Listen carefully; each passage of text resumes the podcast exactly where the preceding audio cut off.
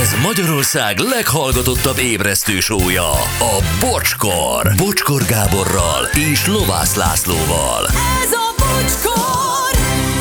10 óra lesz 7 perc múlva, ezek az utolsó másodperceink már. Anett, milyen volt a mai?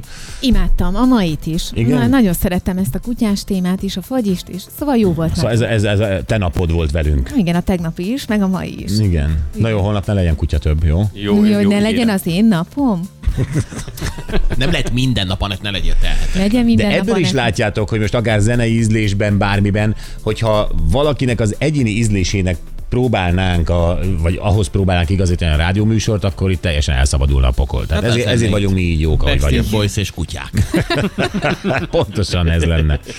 Na, ma is jók voltatok, üzenik, és mára is jutott egy aranyköpés by Gyuri, a melegburkoló verseny, és azon belül a hoddog tematika.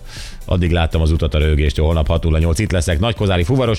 Köszönjük, jó volt, Lacabiáról. Hm? Köszönjük szépen. A kutyás téma nagyon tetszett, hisz magam is kutyabolond vagyok, további szép napot, Joe a zsaru. Sziasztok! Elnézést az ékezetek hiánya miatt. Éltem Skóciában, és komoly mázni kell ahhoz, hogy legyen külföldi szimkártyával térerőd. Na, Többször előfordult, hogy egyszer csak kaptam az SMS-t, hogy köszöntenek az XY házola- hálózatban, és kellemes időtöltést kívánnak. Közben a lakást sem hagytam el. Igen, megtartottam a magyar számomat, amíg kint éltünk. Például Sterlingnek vannak olyan részei a belvárosban, ahol helyi szolgáltatónak sincs térereje.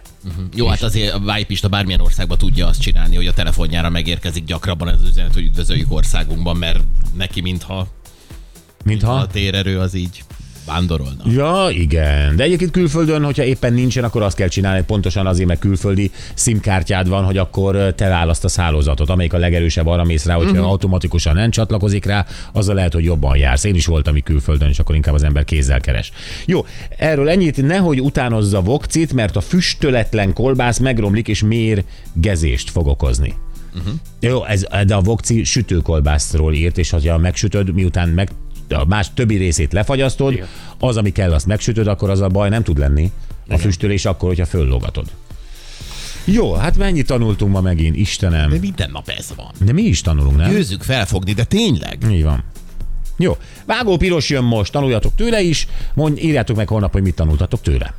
Nekünk, reggel, 608. Jó, illetve a 608, mindjárt mondom, még nem mondja azt, hogy viszlát. Jó, jó, nem, most nagyon, Hányszor elhal. nagyon koncentráltam, hogy most megzavarsz-e, vagy mi lesz. Most ez egy kritikus pont volt. Anett, összezavarodtál? Mi van? Igen, kérdezem tőled, ö, hogy mi lesz. Mit akarsz még mondani? Én semmit, én befejeztem ezt a mai műsort. Nem, én Semmit azt nem hittem, akarok hogy mondani. szeret, szeretnéd még mondani valamit.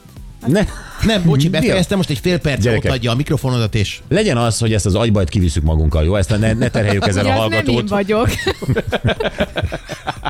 Mondom, ne terheljük a hallgatót. Metaforákban beszélünk, mint a... Holnap reggel 608. Viszlát!